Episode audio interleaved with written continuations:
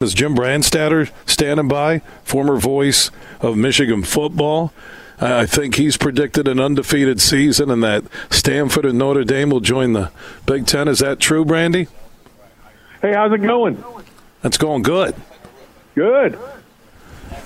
Did you did you predict 15 and 0 for Michigan and national champions like I did?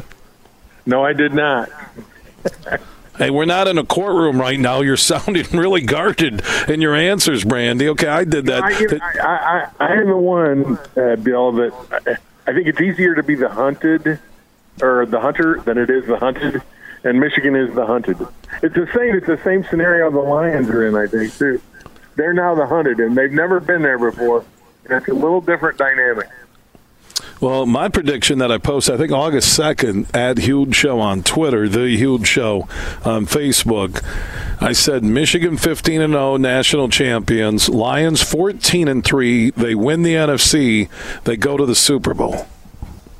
So between them, my my win totals for the Lions and Michigan, at least where I'm at right now, not including playoffs for the Lions, I'm at 29 and 3.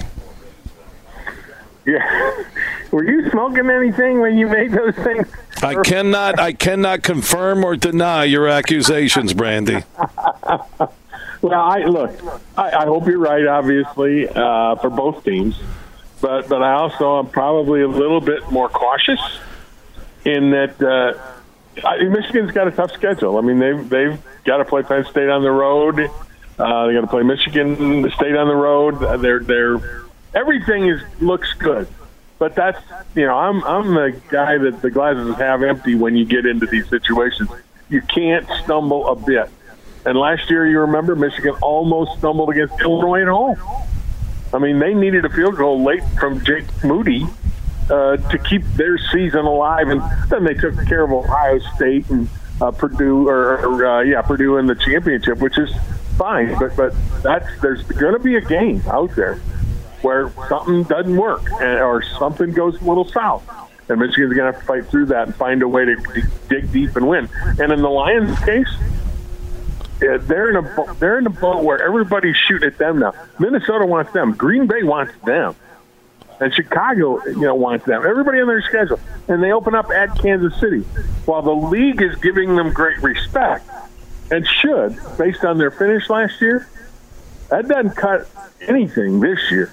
Because remember, two years ago, the Rams were the world champions, and last year uh, they won four games, and everybody wanted to kick the coach to the curb. So it can turn around real fast. I guess an injury to J.J. McCarthy could turn around really fast, or if you would lose uh, Corman Edwards uh, again. Uh, what are not flags, but concerns you have about Michigan that they may not attain that dream 15 and 0 that I'm saying? Look, I think the biggest, in my opinion, and, I go along with you on your preseason prediction, it's focus. Each week, that, that team has to be narrowed down and focused on, on playing that opponent. They can't play Penn State two weeks before they play it. And that's that's that's where they've got to be, in my opinion. And uh, that's just, that's just a matter of being young and having, and I think Harbaugh's done a great job of that over the last couple of years. This team has had a focus on, on winning a national title, on winning every game, and and and if they can continue that, then then they're going to be in great shape. But but from a talent standpoint, all across the board, running backs, wide receivers, quarterback, defensively, up front, linebackers, secondary, they're they're as solid as you you get in the country, and so it, to me, it's focus. Jim Brandstatter, former voice of Michigan football. Uh, you still have the the Brandy Man podcast or Brandy Candy? What's the name of it? the Brandy Show conversations Well, Oh, there you go, the Brandy Show. I do. I like Brandy Candy, but that, that sounds like well, you're, you know, you're, you're selling mar- something you're illegal. Not mar- you're not my marketing director either. Okay. Uh, uh, so it's a Brandy. It's a Brandy Show, the podcast where everybody can just search right, for it and download it. Podcast uh, with uh, it's called the Conversations with, and and coming up, I've got Jerome Bettis. Uh, it'll be the second week in September, and this right now up and running is Eddie Murray. And we do go through a preview of the Detroit Lions and uh, their history and some of the great moments in Eddie's career. And he has an interesting answer. When he won a Super Bowl with the Cowboys, he, he told me the difference on attitude in the locker room from the Cowboys to when he was with the Lions, and it's really telling on what the difference of attitude makes in the NFL. Yeah, Brandy Show podcast. I do like Brandy Candy or the Brandy Man can. You could get like a singer. You know, not doing me any favors. you know, you could do something like "Who can interview Bettis?" The Brandy Man can. Oh my God, that's not bad. Hey, by the way, the book is still out too. Remember, remind folks that Voices of Michigan Stadium still is out there. It's a timeless history of Michigan uh, football, and uh, they should go to jimbrandstatter.com and get the audio version. It's the best in the world. All right, uh, before I let you go, uh, I, I, did read, I think, Facebook post you had when the Big Ten a- added – I think it was Oregon and Washington. You wrote a really uh, cool long post about your thoughts on expansion in the Big Ten and the uh, the new generation we have in front of us, and it's not the old Big Ten uh, anymore. Uh, I I really believe I'm hearing rumblings that Stanford is a lock to join the Big Ten. The question is, who's the partner team at the top of the Big Ten wish list, and a team mentioned in their TV deal is Notre Dame. Uh, who who do you think will end up if it is Stanford being that partner school? Is it Notre Dame? Is it Cal? Is it one of those ACC schools? look, I think it's Notre Dame. I, I, it's got to be Notre Dame because Notre Dame is a Midwest school. It fits completely into the Big Ten picture, but. Huge. We're, we're going into an era of collegiate football that it isn't what we know college football was. The Big Ten Conference, quote unquote, Big Ten Conference, no longer exists. The Pac 10 doesn't exist. The Big 12 is a mishmash. The Southeastern Conference is Alabama, uh, Georgia, Texas, Oklahoma, and everybody else. Uh, will the ACC survive if Clemson goes somewhere else?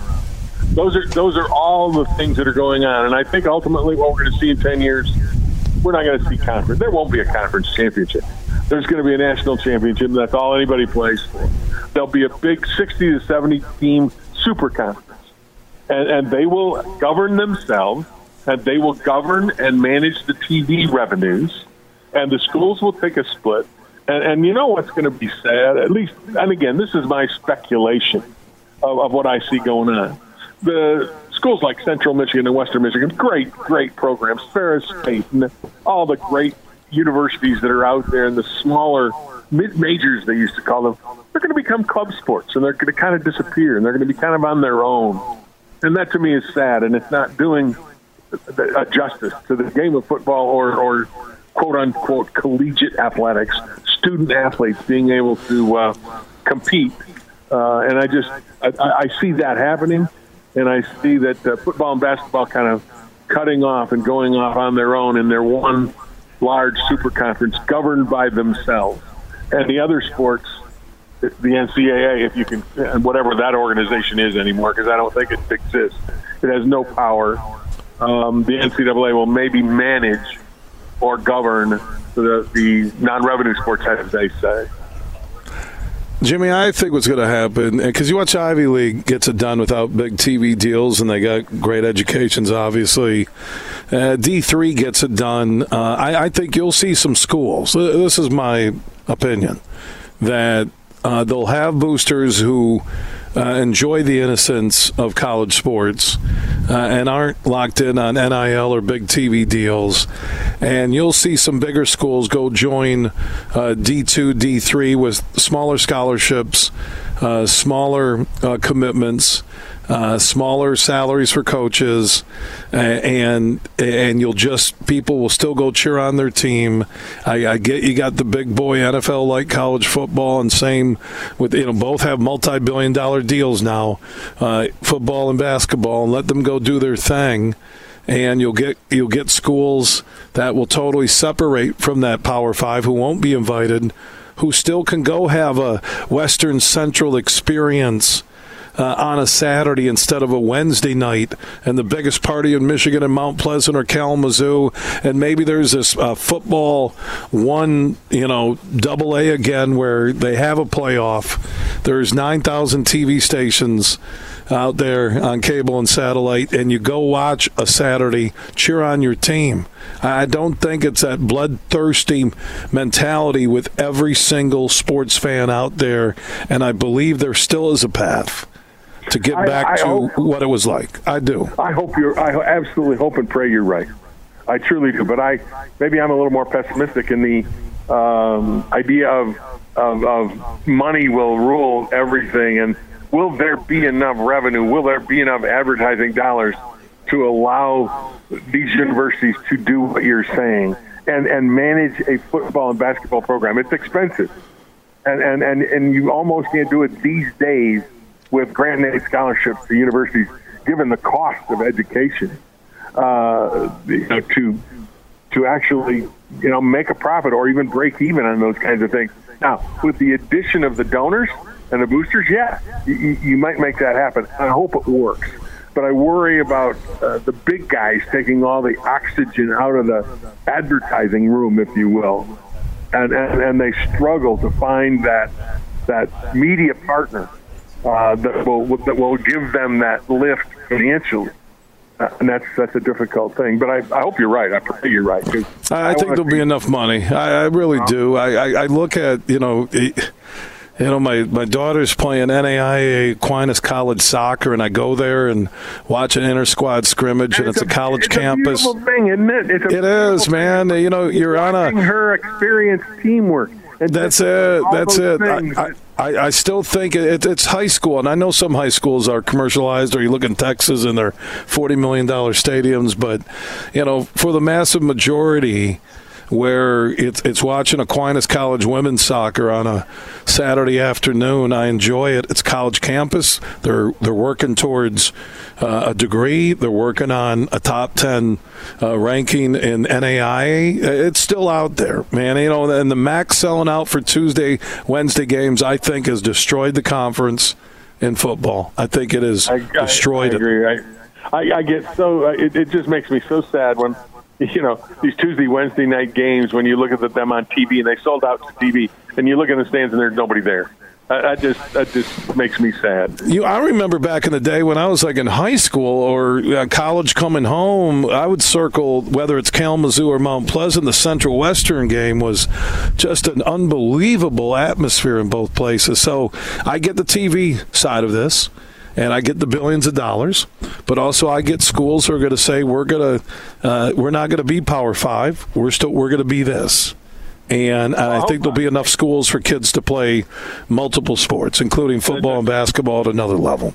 There are two things. And one, I hope you're very right on that. And the other thing is, I hope we never, and, and I don't know whether this is available to us or whether it will happen, but I hope that we never lose the educational component to the collegiate game because if we do, then we then then coll- collegiate athletics is just basically, especially at the football level, is a semi-pro with NIL and the transfer portal, which basically I'd call free agency. You know, we become a, a, a, a semi-pro feeder league to the 32 teams in the National Football League, and that that to me would destroy the the, the romance of, of that of that uh, emotional uh, attachment that we all have to that university we went to when we were 17, 18 years old, and, and it connects with us to the heart. And then I hope we never lose that. Well, end of the day, let's be real. Most of those kids from programs, uh, massive majority of D1 football programs, don't go to the NFL. They use that degree uh, to better their life. Uh, they use that degree uh, to make money. Uh, to build a career. So I, I still, and with presidents and academia and professors and all these school facilities that aren't connected to athletics, they're not going to go away. I think everything will have another level to it, and I'll be fine. I'll watch the big boy college football, but you know I'll still go watch Peter Sturzma at Hope on the west side of the state. I really, I can't tell you not just because of my daughter, but my experience walking on is my second time on the Aquinas College campus here in Grand Rapids, and they play Yeah. in the WHAC with a lot of Michigan schools. I, I really, I said, this is what college sports is all about. It is. Exactly. I'm glad It you're having that experience, and I'm telling you, at some point, get the opportunity to go like sit on a Saturday afternoon or whatever, watch an Albion or an Adrian or a Siena Heights. Football. Oh yeah, I hope. I hope. And the Adrian and they got great facilities, but their stadiums. Yeah, yeah. You sit on, you, you know, right. you sit at the end of the stadium in a, in a, on a hill, and you can watch it. Put a blanket out there, mm. you know, and and that, that stuff. That stuff is Americana. That stuff is. Uh, good stuff. It's like when I went to the fair this year up in Iosco County.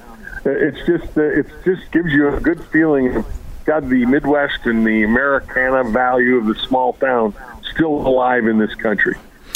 It's why high school football still uh, there, there are a few innocent things left uh, in sports, and I look at high school football and the small town to the big city uh, but when I look at some of these places across Michigan and what that high school football team means to that community, that that Friday night is their center of attention, win or lose. Uh, and what those kids are learning being a part of a team is really the foundation of football. So good stuff, Brandy. Yeah. Uh, Can I and, back on that real quick? Uh, yeah. Uh, Bill, just whenever you see a high school football coach, go up and shake his hand and thank him. Amen. Because he's not getting paid the big money. He's got to teach. He's got to do all kinds of other things. But he is laying the groundwork for some unbelievably good stuff. And I want everyone to go out there when they see their high school football coach, go up and thank him for the service that he's doing for the community and the young people.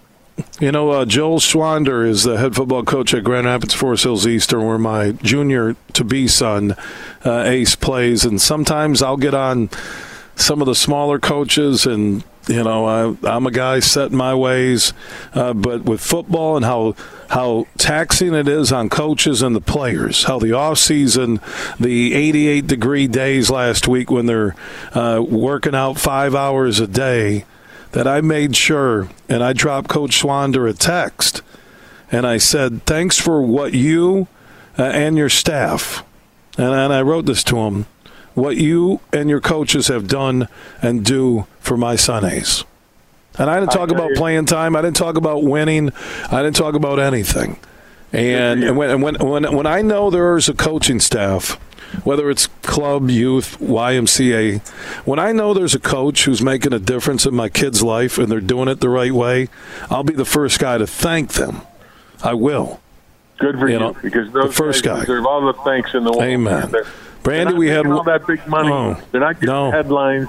They don't have agents. They're doing it because they love the kids and they love the game, and they should be thanked.